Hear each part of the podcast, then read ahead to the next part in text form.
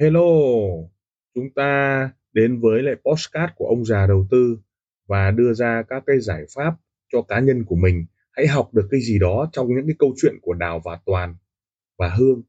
Hãy chọn lựa cho mình cái tư duy an toàn, tư duy đội nhóm, tư duy bảo vệ tài khoản cho mình hay là một chiến lược giao dịch cho mình. Chúng ta hãy cảm nhận rồi học hỏi từ đó để chúng ta có một cái tư duy cho an toàn nha. Tập 25 Toàn hiểu rằng giáo dục tài chính, đạo đức tài chính và các yếu tố tiêu chuẩn về tài chính là quản trị tài chính cá nhân, quản trị tài chính thông qua rủi ro. Đó là những cái mà Toàn muốn chia sẻ thông điệp. Điều mà chúng ta nhìn thấy Toàn gặp rủi ro vô cùng. Anh ta mò mẫm và đưa ra rất nhiều các cái quan điểm về đầu tư. Như chúng ta đã biết ấy, thì trong cái giáo dục tài chính chất lượng của Singapore thì họ phát triển đến cực đỉnh khi mà các lớp đào tạo và các cái môi trường đào tạo. Họ đã đưa ra các cái chương trình chương trình money game, money uh, assistant rất rất nhiều các chương trình money. Và money management đưa ra các giải pháp để họ có thể chứng minh cũng như là làm các phép tính để thấy được biên độ lợi nhuận và biên độ rủi ro cho khách hàng, và đặc biệt là những cái bạn trẻ. Thế mà ở Việt Nam, chúng ta thấy rằng cái thống kê cho thấy là giáo dục tài chính chất lượng và các môi trường về giáo dục thì còn quá là yếu. Đặc biệt là quản trị rủi ro cũng như là đưa ra các giải pháp nhìn thấy rủi ro thì rất là hiếm. Chúng ta thường thấy những cái mô hình câu lạc bộ giáo dục tài chính chất lượng thông qua việc đa cấp hay là sử dụng luật hấp dẫn, hay là sức mạnh tiềm thức, các mô hình để hút các nhà đầu tư dựa trên cái sự mù quáng, khiến cho chúng ta thấy được giáo dục tài chính chất lượng gần như là không có. Họ không học được vấn đề rủi ro, họ cũng không học được các vấn đề về kiểm soát được các vấn đề đâu là thật, đâu là giả. Những cái thứ tinh vi mà họ huyễn hoặc bởi một cái ngôn từ đó là đầu tư, đó là sự sai lầm vấn đề ở đây là quản trị đầu tiên là quản trị thông tin, hai là quản trị tài chính cá nhân. Làm thế nào để thu nhập cộng với chi phí, cộng với các vấn đề rủi ro, các vấn đề về lan tỏa sử dụng các cái mô hình visa. Rồi rất nhiều các mô hình về cờ bạc chúng ta cũng phải được học. Tôi lấy đơn cử như toàn mới đưa ra các thông số về lô đề. Thế mà biết bao nhiêu người inbox xin số cảm thấy là coi như toàn như là một cái người ờ, thần thánh để xin số và có thể thay đổi cuộc đời của họ để họ về bờ. Vậy thì người ta không thể biết được cờ bạc là 99,9% là có thể ra đê. Các môn học xác suất để tính toán số lô về hay số đề về mà người ta gần như là phụ thuộc vào may mắn thì hầu hết là nhà cái họ đã chiếm đến 99,9%. Kể cả bóng đá rất khó có thể giáo, giáo dục được đánh để bóng đá để thắng giống như một game mà phần lớn là nhà cái họ sẽ thắng 99,9% sẽ thắng. Vậy thì giáo dục tài chính chất lượng liệu có hay không? Hoàn toàn là cái việc giáo dục về rủi ro. Vậy hiểu rủi ro là gì? Là khả năng chịu đựng vào cái ngôn từ đó là ngày mai. Và khi chúng ta phủi đít đi về thì ngày mai chúng ta sẽ ra sao? Cho nên cái stop loss và SLTP nó phụ thuộc vào cái từ ngày mai rất nhiều ví dụ, chúng ta có một khoản tiền về từ ngày mai, vậy chúng ta chịu chi là bao nhiêu và chịu rủi ro là bao nhiêu? Ví dụ, khoản về ngày mai là 100 triệu. Chúng ta chỉ được phép mất 10 triệu chẳng hạn như vậy. Hoặc đầu tư ừ, như thế nào gọi là chắc chắn. Chúng ta không thể vay mượn một cách tất tay để trong đầu tư chứng khoán được. Chúng ta cũng không thể vay mượn 100% để chúng ta đầu tư forex được. Đó.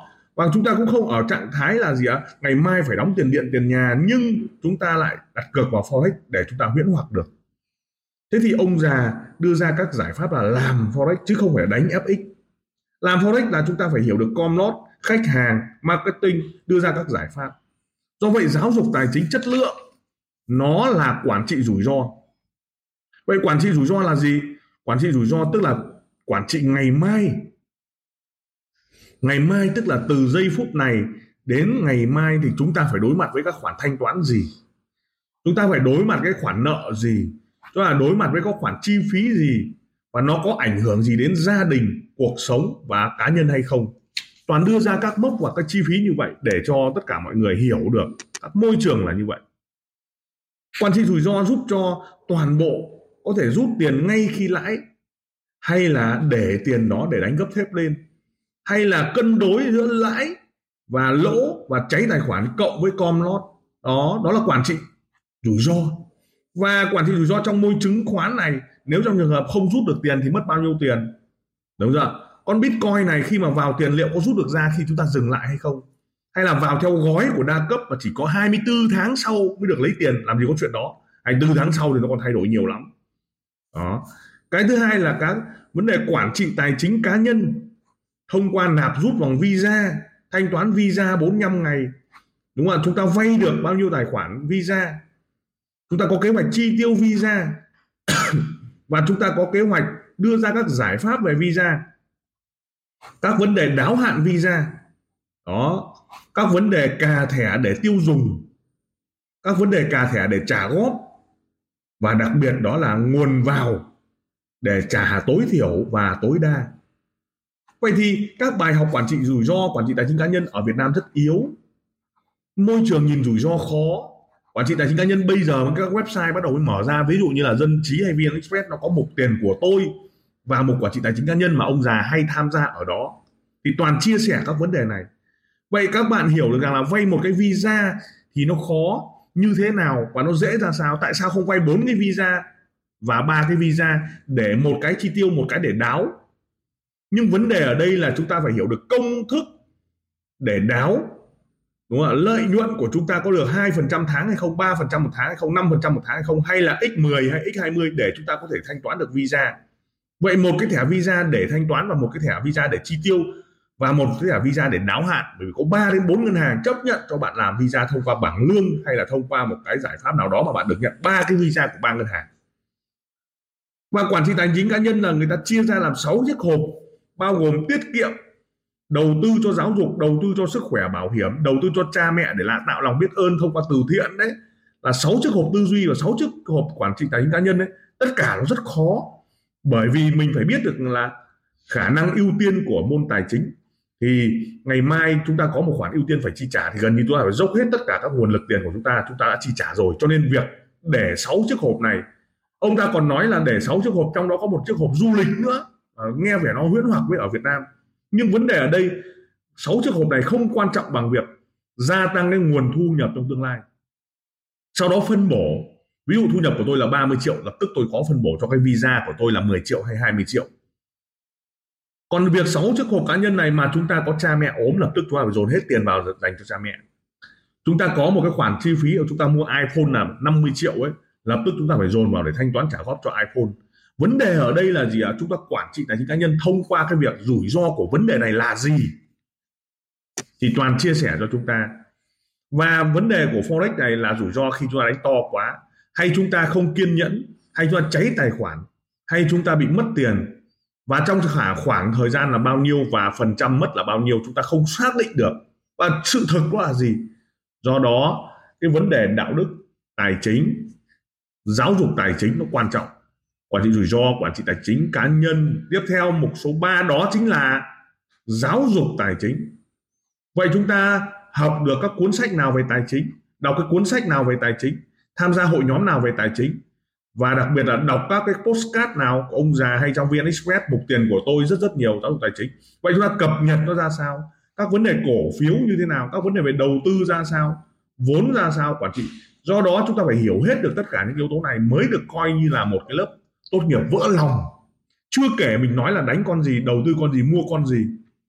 Ví dụ à, ông già chia sẻ với các bạn cùng với toàn là cái việc mà có 50 triệu một bạn sinh viên đầu tư gì.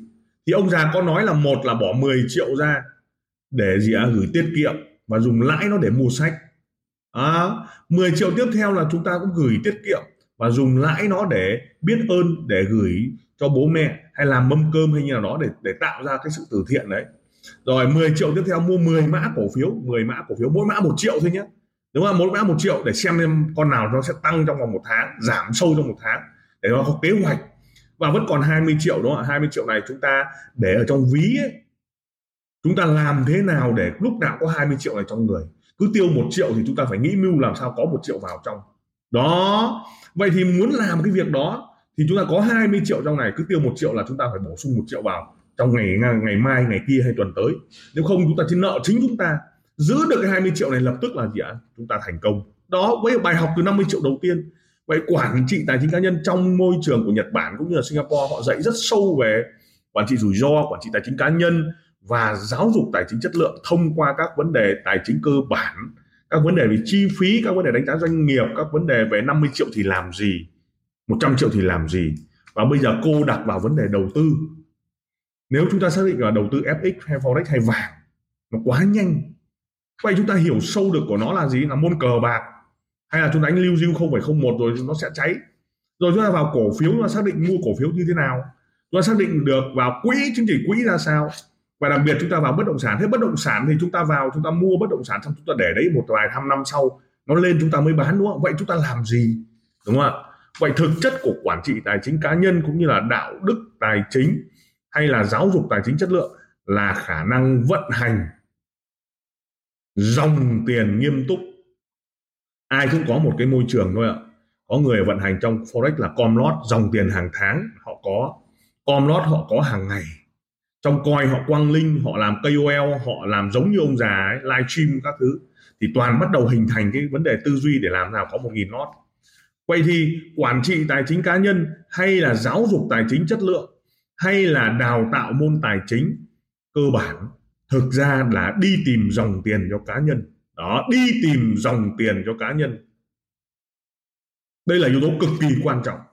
Dòng tiền này nó có thể đến bởi vay vay visa hay vay người thân, vay người nhà, vân vân. Xin thừa kế nếu trong trường hợp người ta nói rằng là cái khoản tiền này mà tôi vận hành từ con số 0 lên một 10 tỷ thì không đáng không đáng giá bằng. Tất nhiên nó là có quá là tốt rồi, nhưng mà không đáng giá bằng. Nếu mà chúng ta có 10 tỷ, chúng ta làm lên 100 tỷ. Đó, những người có 10 tỷ lên 100 tỷ, vô cùng khó bởi vì họ chịu những cái cái sức ỉ cũng như là ăn chơi xa đọa. Nhưng cái người không đồng ấy thì lên một tỷ thì có thể rất là tuyệt vời. Bởi vì sao? Bởi vì người ta một là mất mà, đúng không? Cho nên quản trị tài chính cá nhân thông qua các môi trường, đạo đức và giáo dục tài chính. Giáo dục tài chính thực tế là đi tìm dòng tiền cho cá nhân. Ông nào chưa có dòng tiền thì đánh FX sẽ khó. Ông nào chưa có dòng tiền thì làm bất động sản nó sẽ khó. Ông nào chưa có dòng tiền thì làm chứng khoán nó sẽ khó. Vậy dòng tiền là gì? Một, đó là com lót com lót muốn com lót được phải có khách hàng. Muốn có khách hàng mà không có được thì phải tự đánh muốn tự đánh được thì phải giỏi để không cháy. Và muốn tự đánh được để có con lót tự trả cho mình thì phải giỏi, phải cày được lót.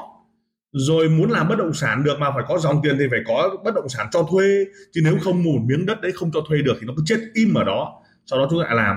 Và dòng tiền này đừng đánh giá là việc đi làm thuê nhé đi làm thuê, đi làm thuê cho ông già này, đi làm thuê cho anh toàn này, đi làm thuê cho tất cả các nơi này có thể.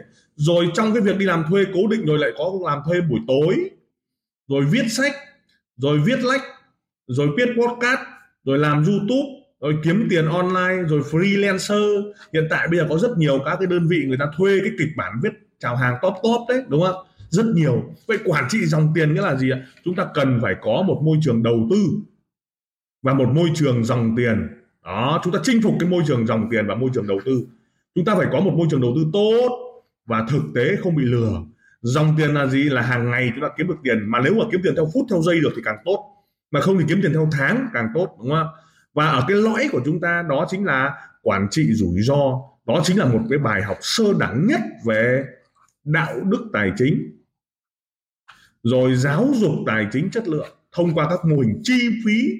Rồi, từ đó chúng ta hiểu sâu được phân bổ chi phí hợp lý để chúng ta tiết kiệm. Ví dụ chúng ta ăn 50 nghìn chúng ta bắt đầu giảm xuống 30 nghìn 20k bây giờ ăn nhiều không tốt, chẳng hạn như vậy. Rồi chúng ta bắt đầu phân bổ để làm sao chi tiêu, tập trung vào không đi chơi nữa, không uống Starbucks nữa, không uống Coca Cola nữa, bắt đầu giảm thiểu đi. Bắt đầu giảm tải, đúng không uống nước lọc thôi, ví dụ như vậy. Nhưng mà cái quan trọng là nâng cấp não bộ. Trong cái mảng đào tạo giáo dục tài chính cá nhân thì phải nâng cấp não bộ.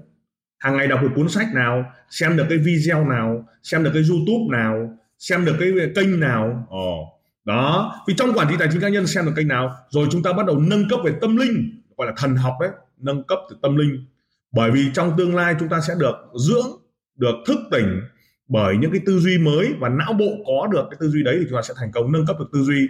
Rồi chúng ta bắt đầu làm từ thiện, bắt đầu cho đi niềm vui cho ai, hôm nay các bạn sẽ làm được cái niềm vui cho ai, đó cũng là một cái giáo dục của Nhật Bản họ làm đấy. Cho đi niềm vui cho ai để tạo ra may mắn đấy. Muốn làm được may mắn cho bản thân mình thì phải cho được nhiều người vui, nhiều người sướng. Ví dụ, khi chúng ta đi Grab, chúng ta chỉ đi hết 18.000 thôi, nhưng chúng ta sẵn sàng bấm 5 sao và cho người ta tip người ta 5k lập tức làm cho người ta vui và mình sẽ tạo ra được cái may mắn cho bản thân mình. Tức là người ta đầu tư vào thì tương lai đấy, đúng không? Đấy là những cái, rồi chúng ta làm cho người khác hạnh phúc, người ta vui, người ta sướng chứng tỏ là gì ạ? Trong tương lai chúng ta sẽ được hưởng lại những cái đấy. Có thể người nào đó sẽ đem lại cho chúng ta. Đó. Vậy quản trị tài chính là quản trị dòng tiền, dòng cảm xúc, dòng đầu tư trong tương lai. Nó bao gồm tâm linh cũng có. Nó bao gồm các dòng tiền cũng có.